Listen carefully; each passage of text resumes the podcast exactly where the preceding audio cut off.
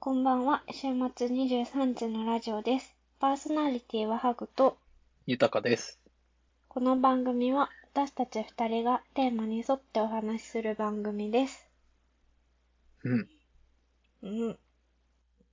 ハグさん知ってましたん今回でうん。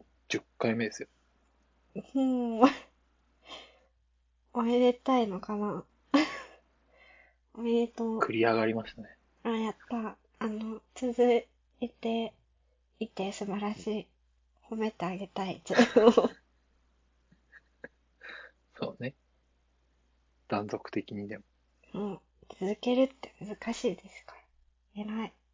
そうなんですよ。よく続いた。ね。もうちょっと続けましょちょっともうちょっと ね、あの、クオリティを上げていきたいね。音楽とかつけて。う。ああ、そういうクオリティね。そうそう。あと、私のね、知識のなさね、知識あか。るんで、ちょっ知識ね。と喋る、知識もなし、こう、人の話を引き出すのって、私、まだできない。 あの、話す気力が ない。見つけじてゃいあきちょたっい。とこの、このラジオが成長物語みたいうんになるとなると思う。いう、なるか。なるのか。なるでしょう。 続けてればね。引き出せるかもしれない。面白い話をうん。頑張ります。面白くなくていいんだよな。別に。面白いってほ面ら白、くなくて。いろいろあるから面白さには。確かに。面白さいろいろあるね。そじゃあいろんなパターンの面白さ を見つけていただいて、う。はい。頑張ります。そうしましょう。まあ、うん。気持ちも新たにね。 やっていきますか、じゃあ。はい。そんじゃあ、早速、月間テーマですね。はい。4月の月間テーマは、新たな扉を開いた瞬間です。うん。ということで、今回はゆたかさんなんですが、なんでしょそうね。前回が、前回がハグさんでした。う。はい。前回のハグさんは何でしたっけ私は一人、一人行動一人、ソロ活の話です。した。ソロ活ね。なるほどうんそうでした。そうでした、そうでした。そうね。まあ、新たな扉を開いた瞬間。まあ僕の新たな扉を開いた瞬間は、そうですね。初めてミステリー小説を読んだ時かなうーん。とうー思ん。います。ミステリー小説。そうそうそう。だからその頃までね、多分小説みたいなのが全然読めなくて、あなんじゃこりゃ、みたいな、なんだろうな。すげえ記憶にね、残ってるのは、ー。うん。小学校の時に、なんか、うん。夏休みに、なんかね、いろんな小説の中から選んで、お金うん用意して、うんで、学校の先生に渡すと、その本が引き渡されるみたいな。何それ謎システム。なんかそういうのがなんか夏にあった気がするんですけど、へえー。初めて聞いたもその頃、ん。うん。ピクサーの映画かなで、バグズライフやってて、うん。で、バグズライフの本が中にラインナップされてたんですよ。うん。で、まあ、その映画結構面白かったし、小説も、なんか、本として読みたいみたいなと思ってうん。買ったんだけど、うん。なんだ、その時まで小説だっていうふうに思ってなくて、へえまあ、言ったらだからドラえもんの映画の大長編みたいなやつですよ。と思ってたー。と思うのね。変まあ、だから漫画だと思ってたわけ。うん。例えばなんか日本の歴史とか、ああ、はい。とか、なんだ、偉人の伝記の漫画のやつとかあるじゃなはいいはいはいはい。ああいうのだと思ってたら、うん。がっつり小説で、うん。あなんだこれってなって、全然読めんみたいな感じだったわけや。うん。で、小説読めなかったんですけど、うん。ある時、青い鳥文庫のはい。パスワードは秘密っていうやつで、え、それ。めちゃくちゃおもろいってなって、からそのミステリーというか、まあ、パズルみたいなものがいろいろ散りばめられてるような小説うーん。を読むようになったのかな。なるほど。だからそれをきっかけに小説を読むようになったと言ってもへえ過言では、過言ではないですね。 うん。なんかかっこいいですね。ミステリー小説が 入り口です。ああ、でも、青い鳥文庫でだし、うんうなんん。だろう、別に人が死ぬわけじゃなくて、あ、そうなんだ。はなんか謎があって、いはいはい。なんでこういうのがあったんだろうみたいな。なんかね、一個覚えてんのは、その小説の中で一個覚えてんのは、なんか、少年探偵団的なうんうん。やつ、なんていうの。コナンで言ったら、まあコナンとか、なんだ、あの少年たちしかいない感じうん。かな。まあ、と思うんだちけょっどとした謎を解くみたいな。そうそう、ちょっとした謎を解く。なんかね、なんだ、おじいさんが、なんかうん物を買うときに、謎の、なんだ、謎に多く払って、お釣りもらって帰ってうん。のがあって、それはなんでそんなことをしたのかっていうミステリーみたいな。へえ。それのうちは、なんだろう、まあ今となってはね、マナー講師問題みたいなのがありますけど、あの、なんか神社で五円玉を再生にするといいみたいな話が うんうんうん。あるじゃない。ご縁がありますように、ありみまたいなやつ、うんそうそう。それのパターンがいろいろあって、40円、ん ?45 円だった45円がありますように、みたいな、こう語呂合わせであやるやつがあるじゃあ。なやい。ってます、私。うん。 15円でやってます。でしょまあ、あれに本当は意味がないんだけれども、うん。意味ないし、なんだ、神社の人は監禁が大変なんだけど、そうなんだ。そらそへえう、そらそうでしょ。そら1万円入れてもらった方がいい でしょ。あそらそうでしょ。そうだで、だからそういうふうに、なんか五円玉を作りたかった。お釣りとして。うっんうんうん。うん。ていうのが、まあなんかその謎の回答になるわけなんだけど、へーだからその後に神社の方に行った、行ったみたいなところからいろいろうーん。出るわけね。だからそういうふうなやつですね。そういうふうなミステリー。うーん人が知らないようなミステリーを扱ってるんですけど。面白い。そう。で、まあ、そのまん ま、そのまんま別になん、そのままホームズ行くんかと思ったらホームズ行かんっていうね。ホームズはちょっとまだ遠くないですか 遠い遠い。遠いよ。まあそこから結構ミステリーチックなものが好きになって、うんうん。で、中2の夏とかにうん。西尾維新に出会う。飛んだね。 飛んだわ。それまで結構、うん。うなんだ、あったけどね。いろいろ。ーん。その順番が前後してよくわかんなくなったけどね。私あれ、都会のトムソーヤ、トムソーヤとか知ってます。ああれとかあ、あ読っんでます。ちは、あっちは読んでないんですよね。えー、そうか。そう同じ作者の青い鳥文庫で、う夢水清志郎シリーズは読んでたんだけど、そう、早峰薫さんっていうはいはいはい作は者い。そうですなねん。だけど、とかね、トブソーヤも、夢水清志郎も、あー、見たことある。読んだことそあれをるか読んでも。た。それを読んでたはいはいしは、いそれの外伝、外伝の、なんだ、クイーンっていう回答が出るんだけど、それとか読んだり、あー、怪盗クイーン。あ、そうそうなんだろう、この。懐かしい。そういうのを読んだりしたかな。小学あー校はそうかじゃあも懐かしい。うーん。夢水清志郎シリーズはね、結構、なんだろう、パスワードの方よりかは、もっとミステリー、人が死ぬ、うんうんうん。か死なないけど、なんかもっとミステリーっぽいし、なんかこう、なんだろう、ミステリーはね、なんかこう、不気味な感じみたいなのもあったりするので、そういうのを感じ取れるようなシリーズだったりしたね。うーん。懐かしい。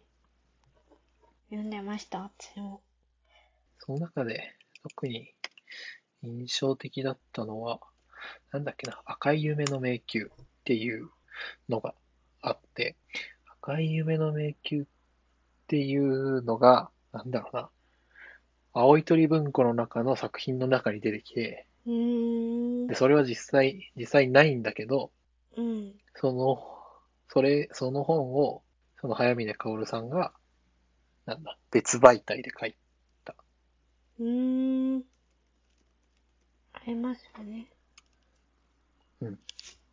で、それっていうのは、なんだったかな。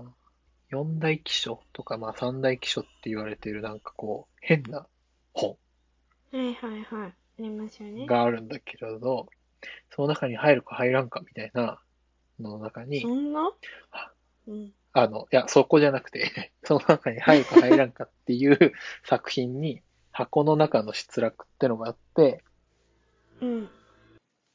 確かそこから影響を受けてあいあたんじゃないかな。な、と思います。ええよ。そっち面白かそう、国士官殺人事件か、忘れたけど。なんか、うーんこれは本当のことなのか、なんか虚構なのか、みたいなのを小説の中でやるやつです。っうーん。面白そう。ていうエッセンスが、まあ、おいとり文庫なんだけど、入っていて。うーん。そういうのが、なんだ、今の、なんだ、僕の好きなものの中にこう、なんだろうな、受け継がれてる気がしますね。ああ、なるほど。ありますよね。ちっちゃい時の、ね、見たものの影響って少なからず。とか、ですかね。まあ、そのまんまミステリーをね、掘っていくと、また新しい世界がうん。いろいろ広がっていいったんですけど、うんうん。うん、まあ、さっき言ったそうね西尾維新ってところからね、あの、うん。なんだ、西尾維新さんっていうのはメフィスト賞の出身らしいっていうので、メフィスト賞っていうのを掘っていったりとか、うん。まあ、それと、なんだ、まあ中学校の頃に東野圭吾さんが、はいはいはい。かな。あ、やっぱねで、で、ガリレオシリーズとかがカイレオ出ていキて、それを読んだりしてて、で、東野圭吾の作品の中で結構変な小説があるんですよ。名探偵の起きてっていう。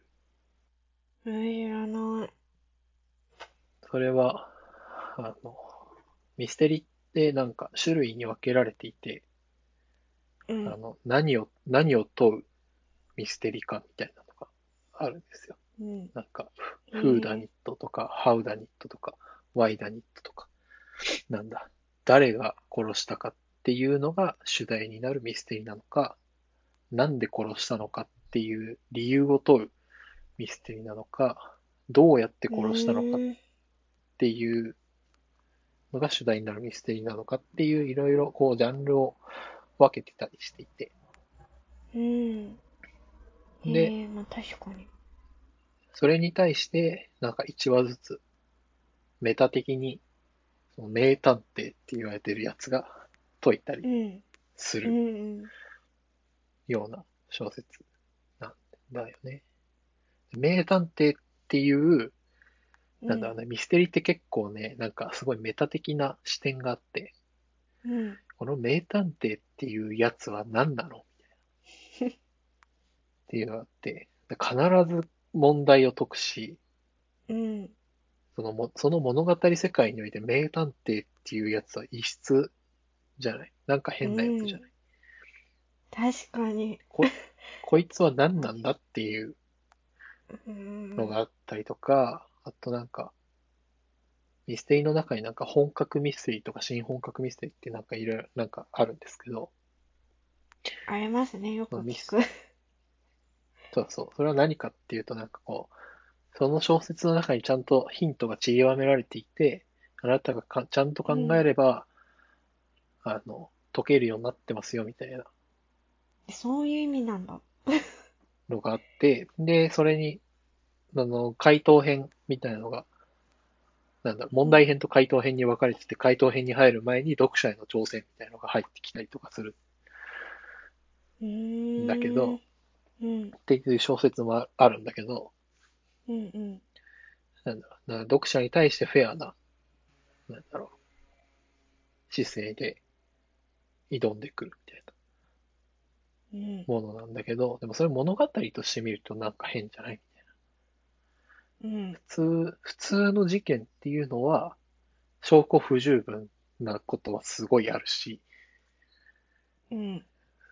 まあ犯人も自白しないし、なかなかね。んそうだからその物語として見ると変だよねっていう部分がやっぱいっぱいあっうんて、それをどう解決するのかっていうところもまたそれは別ジャンルとしてあるし、いや、これはうん作者と読者の、あの、挑戦の試合なんだみたいな、いうふうに捉えていれば別にそれでいいし、だから、っああ、なるほど。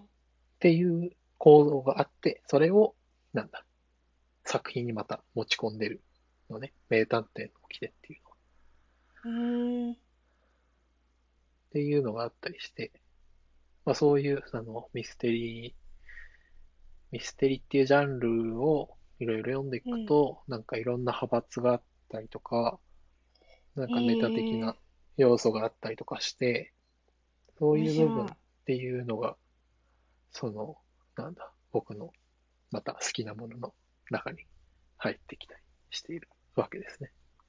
うーん。おー、確かに。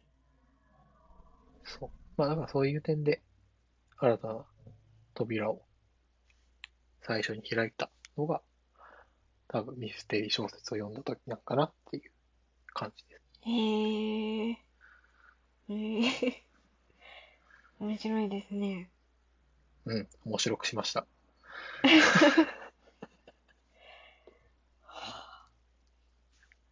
いやー、私、うんなんか、シャーロックとか好きなんですよ。森博さんとか。うんうん、面白いですね。ね。でもなんかこう、ミステリ ー、ミステリーとはみたいなことをね、考えたこともなくて、ちょっと勉強になりました。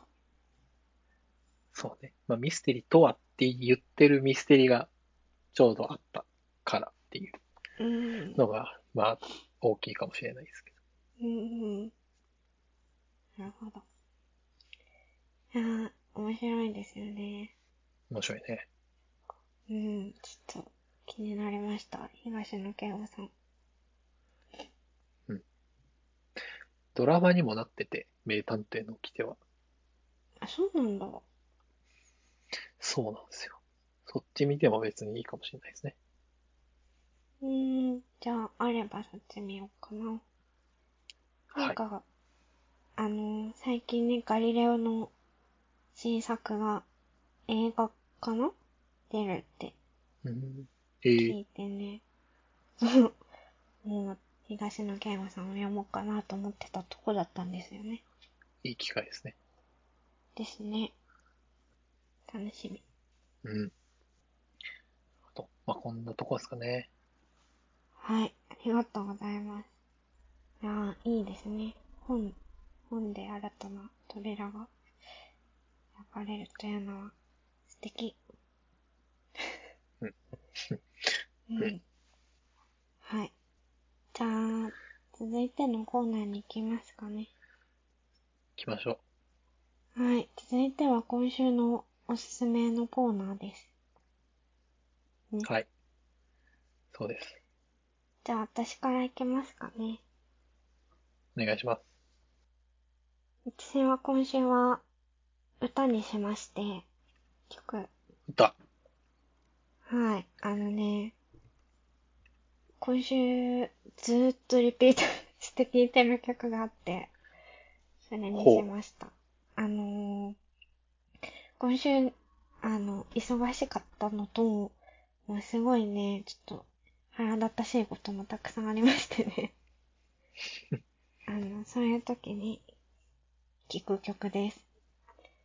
あの、んデュアリパさんの Don't Start Now めっちゃカタカナ読みしちゃったけど。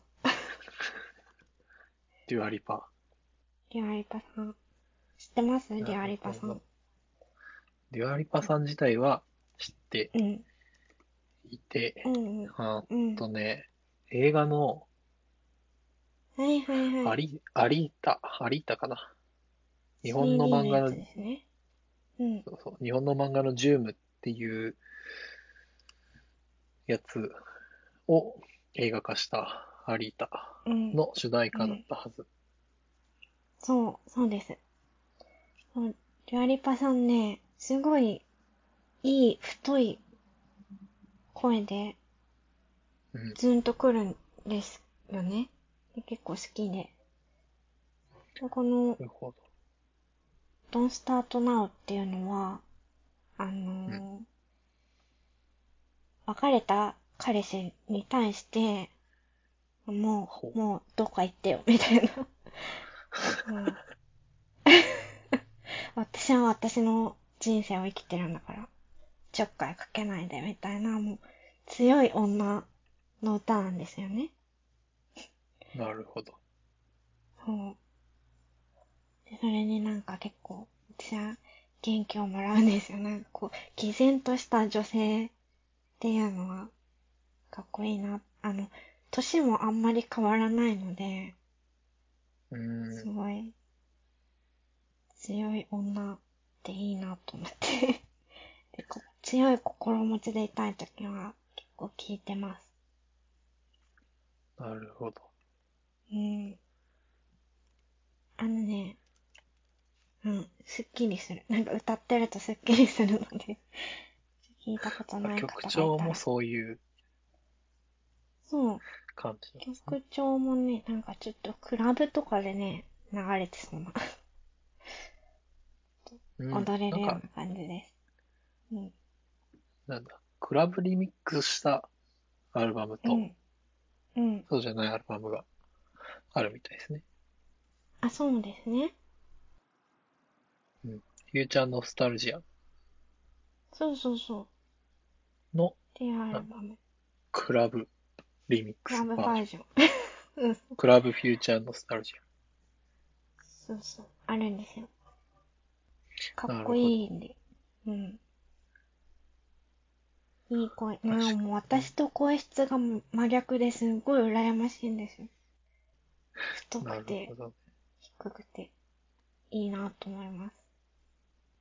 そうですはね。い。結構ポップアイコンになってる人ですね。ううんん。うんそうなるほ注ど。目です。うん。やっていくぞって。ということで。うん、やってくぞって。 時に聞き ます。リガリパさんなはるほど。いいんです。はい。はい。ということでじゃあ、僕、続いて、うん。僕ですね。僕はまあアルバム単位になっちゃうんですけど、まあエメさんのエメさん。ワルプル、ワルプルギスですね。はい。聞いたことあるような、ないような。ワルプルギスは北欧の、えー、なんだっけ、祭りの、なんだったかな。うん、祭りの中の一つだった気がするんですが、まあ、エメさん結構北欧が好きで、えー、私と一緒じゃん。そこに、そこにシンパシー、まあ、感じてもらってもいいんですけど、なシンパシなー感じた。その、なんだ、ジャケットを取ったりとか、なんだろう、まあ、ライブうのんうん。写真、写真集的なところもあるんですよね。ライブのパンフレットって。そはいのはいはい、アルバムの世界観を伝えるためうんのとか、ライブの世界観を伝えるためのなんか写真がこうバーってなったりとか、アルバムのブックレットの中にもそういう写真が入ってたりするんですけど、結構な確率で北欧に撮りに行っていて、羨ま。うんまあ、北欧だったり、まあ、ヨーロッパが多いでうすね。ーん、ぽいですね。ヨーロッパっぽい。うんうん、っていうのも、まあ、ある。じゃあ、うん。です。まあ、ですで、今回のアルバムっていうのが、えっと、まあ、エメさんは、なんていうのかな、アルバムの中で、形なんだろう、そのアルバム自体を形容するときに、えっと、うん夜、夜のアルバムとか、昼のアルバムっていう風にああ、言ってますね、確かに。していって、まあ実際に、その、ジャケットとかも、それを結構表現していたりするんですね。黒白ですよね、大抵。うん、黒か白。そうなんですよ。まあ、だからそれは、まあ、陰と陽的なものうん。で、まあ、ある。で、あゆみさん自体が、なんだ、声が出なくなって、奇跡的に声が出るようになって、で、シンガーとして、あの、なんだ、これまたやってこれたみたいなところがあって、その声が出ない期間みたいなところの辛さみたいなものが、なんだ、あったりして、その、最初のアルバムとかはやっぱり夜のアルバムうんとして、最初、なんだ、出していって、で、期間、なんだろうな、その活動を経ていって、コラボとかするようになったりとか、楽曲提供とかいろいろしてもらったりする中で、その夜みたいな曲だけじゃなくて、なんだろう、明るい曲みたいなのもちゃんと歌えるように、まあ、表現としてですけど、歌えるようになってって、まあ、昼のアルバムを出したりしてってっていう流れがある中で、まあ、なんだろう、まあ、いろいろできる幅が広がっていって、次どうするかってなった時に、再度こう夜のアルバムを、なんだろう、より深みの増した夜のアルバムを提示するっていう風な形になったって言っていたような、言ってなかったような感じですけど、言ってたかな言ってたかなうん。うん。まあでも実際今回は夜のアルバムで、うんうん。すごい、なんだろうな。まあガツンとくる、全、なんだろうな、ガツンとくる曲も確かにあるんだけど、全体としてはすごい聴きやすいアルバムになっていて、うん。耳が痛くないですね。通しで聴いててうーん。耳が痛くないし、なんだろうな、まあ、アルバムとしてまとまってるってのもあるし、うんうん。っていうところで、まあ、アルバム単位でおすすめですっていう感じですうね。ん。で、ない、です。で、大体僕の好きなね、アーティストは、あの、アルバム出しても、あの、サブスクに出てね、み たいな感じで、うん。ちょっと今まあ見たらエメさなんもかったです。ご多分に漏れずないと。うん。はい。買ってください。はい。エメさんね、なんか声が独特というか、うん。いいですまね。あ、他にない。他にないそうそう。感じです聞ねい。たらわかる。なんとも言えない声をしてらっしゃる。その、ワンオクのタカさんだったか、ラットの野田さんだったか忘れたけれども、全な然んか違う。ね、は いやでもそ、その二人はどっちもエメさんに楽曲提供してるし、うんうんなんなら、えっと、どっちだったかな。どっちかがどっちかに、あの、教えたんですよ。エメさんっていう人がいるよ、みたいな。うへえ。うん。どうだったかなまあ、野田さんだったかななんかね、裸で毛布にくるまってるような声って言ってた。くるまったようなかか感触の声みたいな。わからんでもないかも。いうふう確にかに形容してました。羽毛布団じゃないですもんね。毛布にくるまってる声毛です布もん、、そう、確か毛に。布。毛布で。あれ、はい。そんな声です。うーん。はい。はい。まあ、おすすめです。エメさんのワルプルギースはい。ですね。じゃあ、そろそろ時間ですかね。そうですね。うんはい。えっと、リスナーの皆さんからのおすすめ情報などなど募集中です。概要欄のメールアドレスか、ホームからお便りお待ちしております。はい。番組ツイッターもチェックしてみてください。はい。今夜のお相手はハグと、豊かでした。おやおすやみすみななさい。さい。